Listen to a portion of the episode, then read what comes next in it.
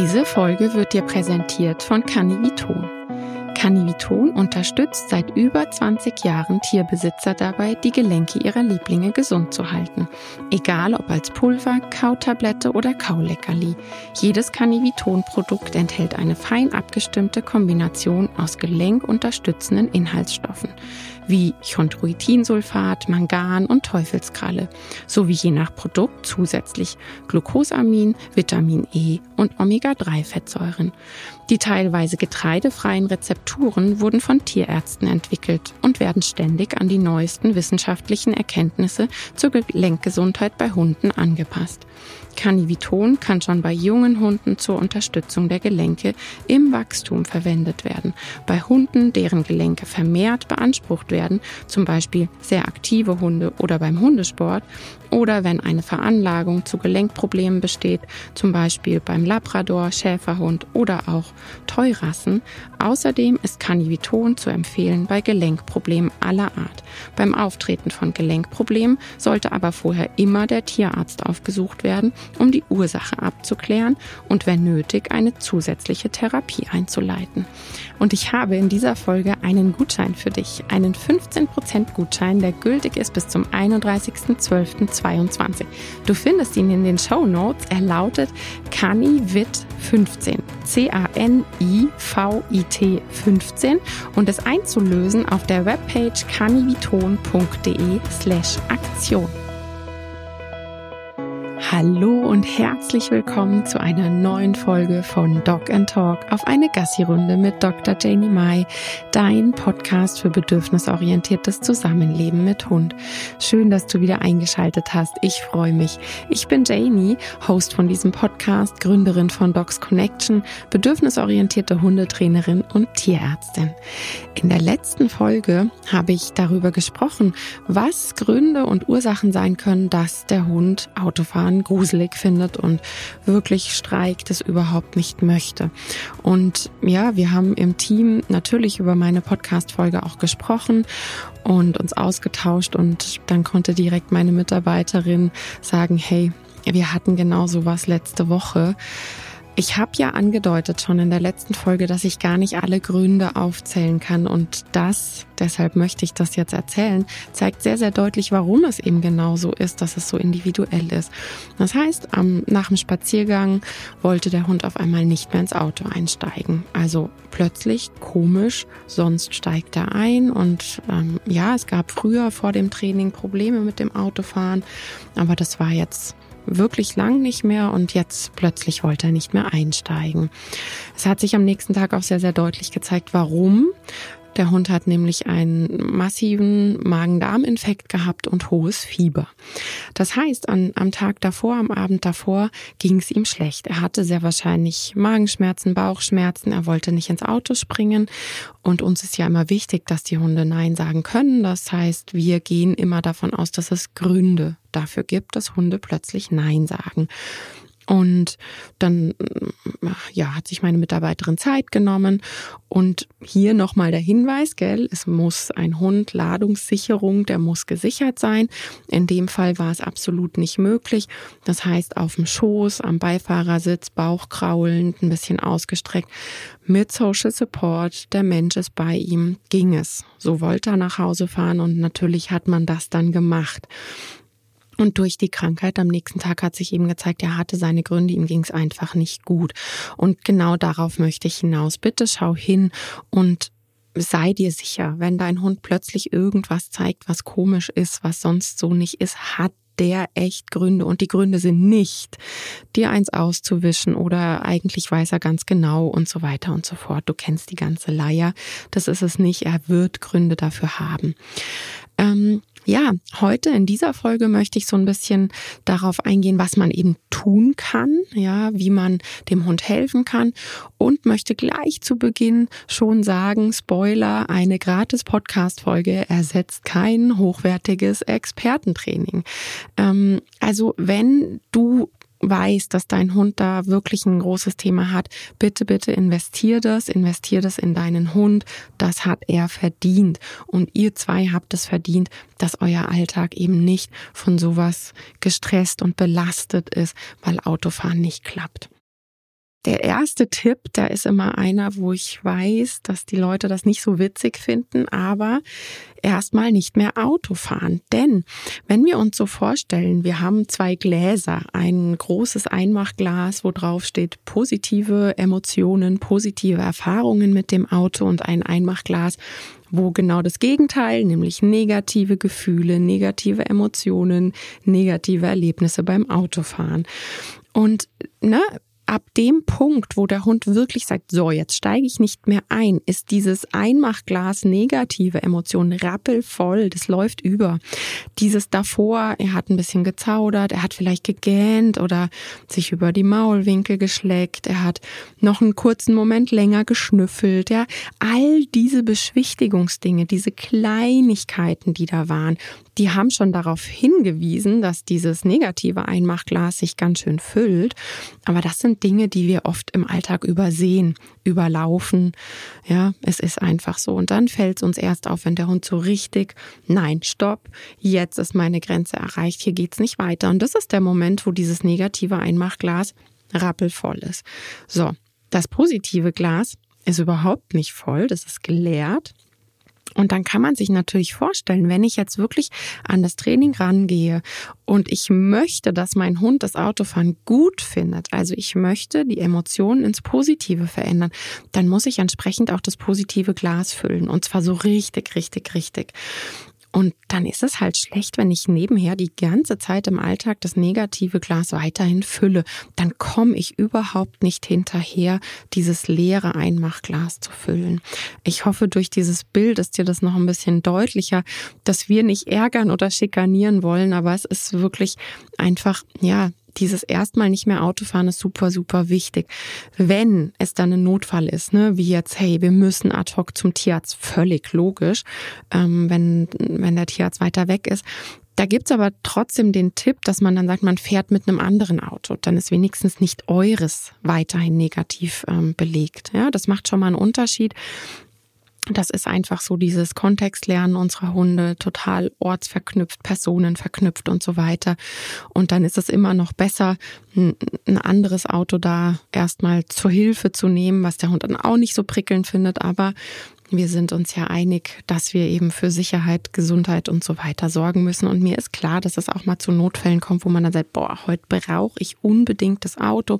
Hatte das auch schon im Training, dass dann ähm, ja jemand jemanden wohin fahren musste. Der Hund musste unbedingt in die Pension und das sind alles Notfälle. Ich verstehe das total, ja, aber da dann am besten ein anderes Auto nutzen. Also die Erwartungshaltung vom Hund, die darf erstmal nicht mehr erfüllt werden, nämlich diese Erwartungshaltung, oh, super, wir gehen zum Auto.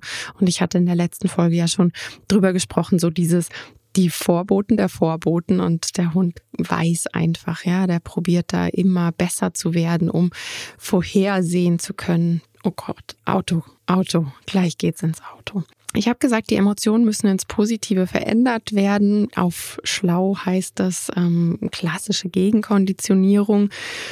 Und da ist wirklich ganz wichtig, dass wir uns eben in einem Bereich aufhalten, wo der Hund noch nicht reagiert.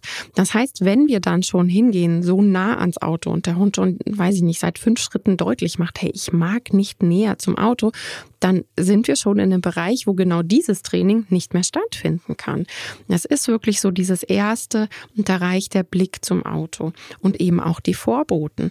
Das heißt, wenn du sagst, ich nehme nur den Autoschlüssel und mein Hund versteckt sich unter der Ofenbank, dann musst du schon da davor arbeiten, kleinschrittig, weil dann hat dein Hund ja schon Reaktion gezeigt und die Kette, diese ganze Dominosteinkette, oh Gott, Autofahren, Autofahren, die ist ja schon in vollem Gange. Das heißt, dann können wir da überhaupt nicht mit dem Training ansetzen und das ist genau der Punkt, dass ganz oft mit dem Training, ja, ich sag mal, zu spät angefangen wird, ja, in der Dominosteinkette schon viel zu weit vorne und der Hund reagiert körperlich schon die ganze Zeit, ähm, immer in dem Bereich, wo du es ganz deutlich merkst, und eben ein, der stemmt sich in die Leine oder läuft weg, da ist wahrscheinlich schon vorher ganz, ganz viel passiert.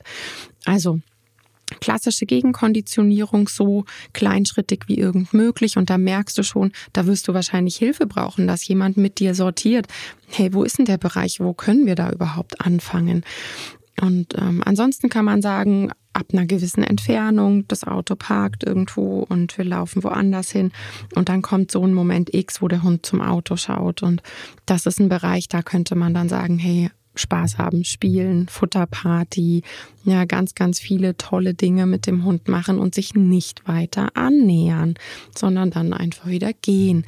Das ist so wichtig, dass eben über diese Grenze nicht drüber gegangen wird, weil so, sonst haben wir wieder diese Erwartungshaltung, die erfüllt wird und das negative Glas, was gefüllt wird. Und wir wollen jetzt ja wirklich auf Biegen und Brechen das positive Glas füllen, damit alles, was irgendwie in den Kontext Auto fällt, ähm, ja, sich besser anfühlt. Ähm, ich finde ganz wichtig Erwartungssicherheit, dass man wirklich ritualisiert, nur wenn ich Auto sage oder nur wenn ich das und das mache. Ähm, das ist ganz egal, ja, nur wenn du dieses Geschirr oder nur wenn du das Halstuch anbekommst für die Hunde ist es so toll, dieses Ich weiß, jetzt passiert es. Und alleine dieses Wissen, ich kann mich mental darauf einstellen, weil ich weiß, es gibt dann Leute, die sagen, ja, ich laufe dann erstmal so um den Block, dann, dann tun wir so, als ob wir Gassi gehen und dann renne ich schnell zum Auto und ähm, so im Laufen kann ich ihn gerade noch so reinstopfen sozusagen, bevor ihm auffällt, was gerade passiert. Das wird nicht lange klappen, ja. Unsere Hunde sind super schlau ich sage immer so ganz platt, die lassen sich nicht verarschen, einfach dadurch, dass sie so, so super verknüpfen und die wissen dann sehr schnell, was, auf was sie achten müssen und sei es halt nur unser. Hoffentlich klappt's, hoffentlich klappt's, ja. Also das strömt man ja dann aus. Also solche Sachen funktionieren eben nicht. Erwartungssicherheit schaffen. Ich benenne das. Das mache ich auch bei meinen Hunden, die keinen Stress mit dem Autofahren haben dass ich sage Auto und dann wissen sie, wir fahren jetzt Auto. Also das mache ich schon zu Hause, bevor ich zum Autoschlüssel greife, ja, dass sie auch wissen, sie kommen mit und und das ist einfach so dieses, ich kann mich darauf einstellen, emotional, was gleich passiert und das macht einen großen Unterschied. Und gerade auch, wenn man dann eben dieses Nein auch zulässt, das ist so wichtig. Da habe ich für immer mein Beispiel mit dem Zahnarzt. Wir können beim Zahnarzt oder sollten hoffentlich mittlerweile alle sagen können, hey, ich brauche gerade eine Pause. Und dann wird sich doch kein Zahnarzt auf uns knien und sagen, da musst du jetzt durch, ich mache aber weiter, weil dann wird man da das allerletzte Mal gewesen sein. Und ähm, einfach dieses Wissen, ich könnte die Stopptaste drücken sozusagen, wenn ich sie brauchen würde, die verändert ganz, ganz viel. Und dieses Bestimmen, ich weiß, was passiert, aber wann? Ja, das verändert auch nochmal ganz viel und das Nein sagen dürfen, zu wissen, da ist eine Stopptaste sozusagen, das verändert enorm viel. Deshalb Ankündigungen nutzen, Rituale schaffen. Super, super wichtig, dieses Wort Erwartungssicherheit. Das ist wirklich ein großes Wort für unsere Hunde und das auch ernst nehmen, finde ich immer wieder ganz wichtig es ist eben auch kein wahres Nein, wenn der Hund mit Futter gelockt wird. Auch das wird ja oft eingesetzt. Ich werfe dann Futter ins Auto, irgendeinen ganz besonderen Snack. Und so die ersten drei bis fünf Male funktioniert es noch, dass der Hund sich in dem Fall bestechen lässt. Und dann wird aber das Futter immer wieder abgewertet und wir erzeugen da ja auch einen Konflikt, weil hm, ja, okay, jetzt mache ich das für das Futter. Ähm, immer dann, wenn es Konflikte gibt, das kennt man vielleicht von sich selber, das macht tatsächlich ich einfach wieder dieses, ne, meine bildliche Sprache. Ich sage dann immer, dann berühren sich zwei, ähm, zwei Gehirnzellen und es macht Bits im Kopf. Es ist wirklich einfach ein Gefühl, was blöd ist, was auch Hormone erzeugt, die nicht gut sind und was früher oder später eben an die Oberfläche kommt. Und dieses Konflikt erzeugen führt auch dazu, dass das Futter, was man einsetzt, abgewertet wird.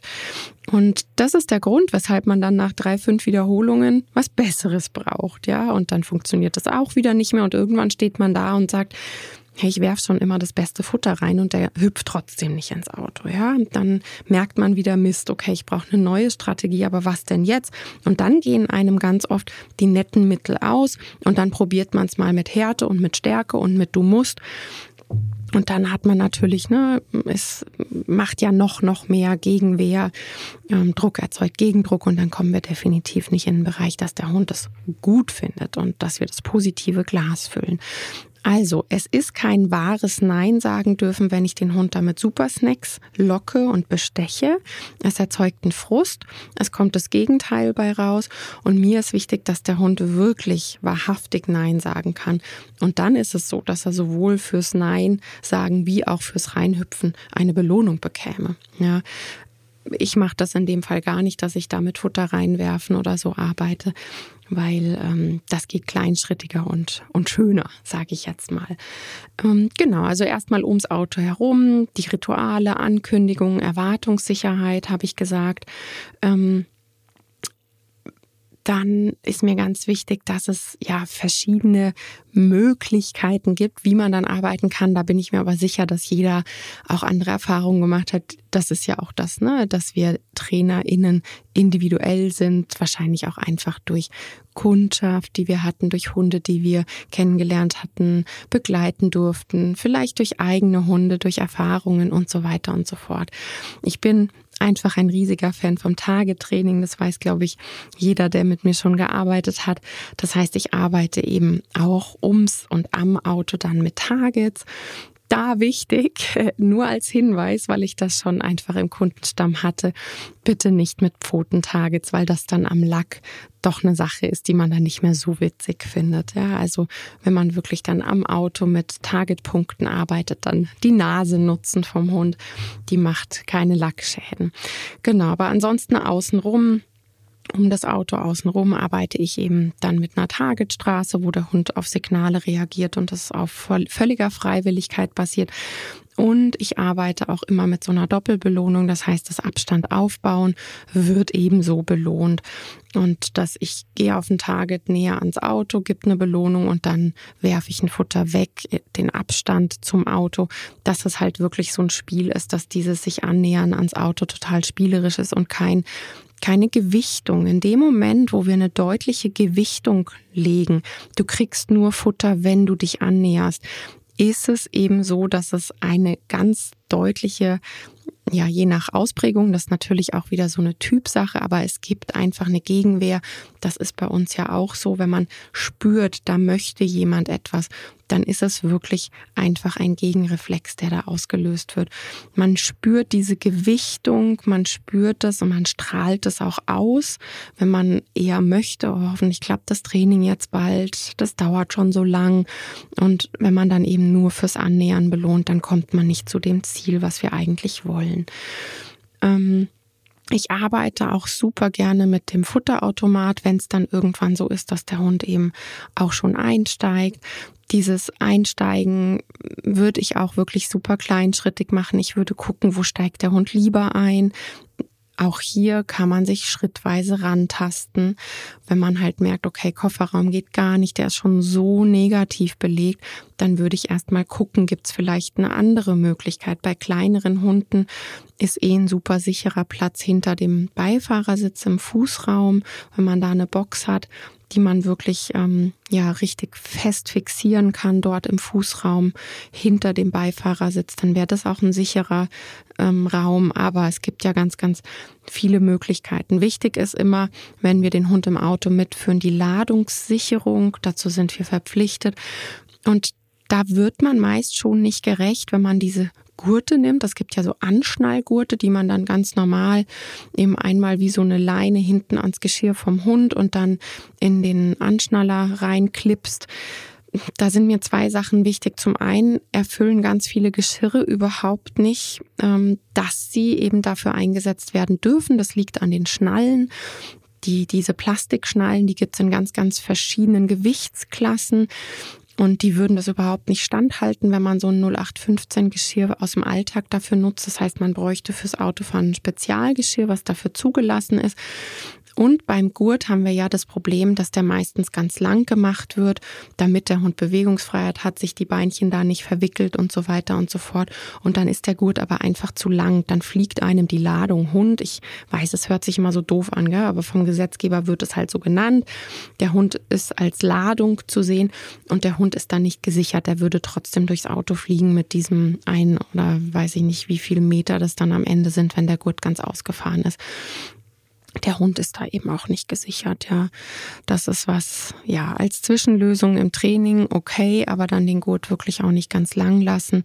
Und dann würde ich schon schauen, dass man andere ähm, Sicherungswege sich aussucht fürs Auto. Also erstmal gucken, wo möchte der Hund einsteigen, die Türen offen lassen. Und was für mich auch immer wichtig ist, dass man dieses Ich der Mensch sitzt dann vorne. Das ist ja eine Art Trennung. Ich habe in der letzten Folge angesprochen, dass auch Trennungsstress damit reinfällt, weil einfach dieses Ich sehe dich nicht mehr, du bist woanders. Ja klar, ich rieche noch, dass du da bist und die Stimme und so weiter, aber es ist grundsätzlich erstmal so ein Schritt der Trennung. Und auch das würde ich kleinschrittig machen. Also ich würde immer gucken, dass ich jeden Schritt mini klein einzeln mache ähm, dann eben, wenn ich weiß, es sind auch Geräusche, irgendwann erst den Motor laufen und dann eben auch irgendwann erst die Türen schließen, weil all diese Schritte, das sind einzelne Schritte, die dazu führen, ähm, dass der Hund wieder gestresst sein kann. Wir haben verschiedene Möglichkeiten, dem Hund noch zu helfen. Ich arbeite da mit ganz vielen Dingen aus der Kiste konditionierte Entspannung. Ähm, das Tagetraining habe ich genannt.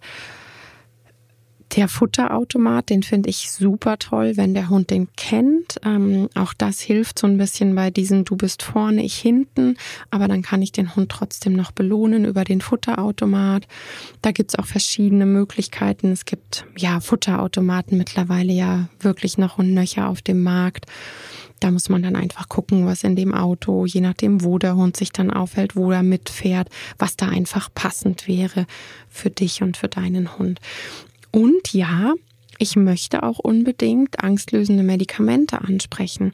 Ich bin immer kein Fan davon, dass man über gefühlt Jahre rumtrainiert und in dem Fall nutze ich jetzt wirklich dieses Wort, wo eigentlich absehbar ist, dass sowohl Mensch wie Hund die ganze Zeit leiden. Und ähm, ich finde es immer wieder schade, das ist ja sogar im Humanbereich so, dass alles, was in den Bereich Psychopharmaka fällt, total verpönt ist. Und dann kann man sich schon vorstellen, wenn es sogar in der Humanmedizin so verpönt ist, wie es dann in der Veterinärmedizin ist. Da braucht man gar nicht weiterreden. Es ist aber schade, dass es so ist, weil es gibt mittlerweile angstlösende Medikamente auf dem Markt, die kurzfristig wirken, die super leicht dosierbar sind, die vom Hundemenschen selbst eingesetzt werden können, die dann wirklich nur kurzfristig für so einen Trainingsmoment eingesetzt werden können. Und natürlich, da ist wichtig, dass man das sehr niederdosiert, damit man eben auch Trainingserfolge hat. Aber eben dieses positive Glas füllen können, das ist so, so wichtig. Und natürlich, ich habe in der letzten Folge ja auch Schmerzen angesprochen, ist mir auch wichtig, dass auch Schmerzmedikamente helfen können, dass der Hund Autofahren besser findet. Also auch wieder alles so Sachen, nur die Zahnrädchen, die ineinander greifen und deshalb ja auch so wichtig, dieses Wir sind da Detektive. Wir müssen wirklich Detektivsarbeit spielen und ganz genau schauen, was sind da alles für Kleinigkeiten, die sich summieren. Und solange wir diese Kleinigkeiten nicht ähm, benannt haben und, und rausgefunden haben und dann kleinschrittig und einzeln angehen, wird uns das Ganze irgendwann, ja, so ein aufgebautes Kartenhaus wird uns dann da zusammenrasseln. Aus dem Grund mir immer wieder wichtig, zu betonen, wie kleinschrittig man arbeiten sollte, wie wichtig es erstmal ist, diesen kompletten Stress rauszubekommen. Das heißt, nicht mehr Auto fahren. Hab einfach das Bild von positivem und negativem Glas im Kopf und dass eben das Futter locken, dieses ich werfen super geilen Futterbrocken ans Auto und der Hund hüpft hinterher, dass das keine Lösung ist. Denk an dieses Konflikt erzeugen. Ich hoffe, ich konnte das deutlich machen vorhin. Das ist echt keine positive Emotion und ähm, ja, macht eigentlich genau das, was wir nicht wollten. Ich könnte hier jetzt natürlich noch mehr ins Detail gehen, möchte ich aber nicht, weil es ist ein öffentlicher Podcast, wo ich dann doch wieder auch für mich hinterfragen muss, was wird dann probiert nachzumachen, wo wird sich wirklich Hilfe geholt und aus dem Grund möchte ich da jetzt gar nicht weiter ins Detail gehen. Ich habe schon einige Tipps genannt und da kannst du wirklich mal hinschauen, hinfühlen, was kannst du für dich mitnehmen und sei es nur, du hörst jetzt auf, deinen Hund mit Futter zu locken ähm, und erlaubst ihm wirklich ein richtiges Nein und hörst auf, ihn zu veräppeln und gehst noch zwei Runden irgendwie erst nach links und rechts um den Block, um dann doch zum Auto zu flitzen. hol dir da wirklich Hilfe, denn auf die Jahre gerechnet ist es so, so wichtig, dass wir das ordentlich machen.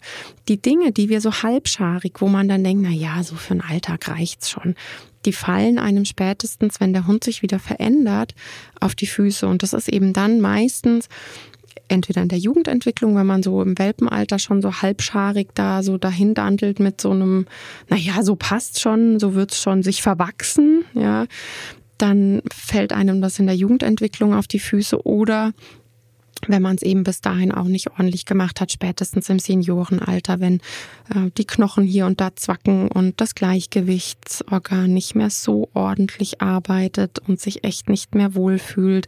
Das sind alles Dinge, die im Alter passieren. Das Hirn verändert sich, die Impulskontrolle nimmt wieder ab. Ja, dann werden wir wieder an den Bereich kommen, wo einem diese Dinge auf die Füße fallen.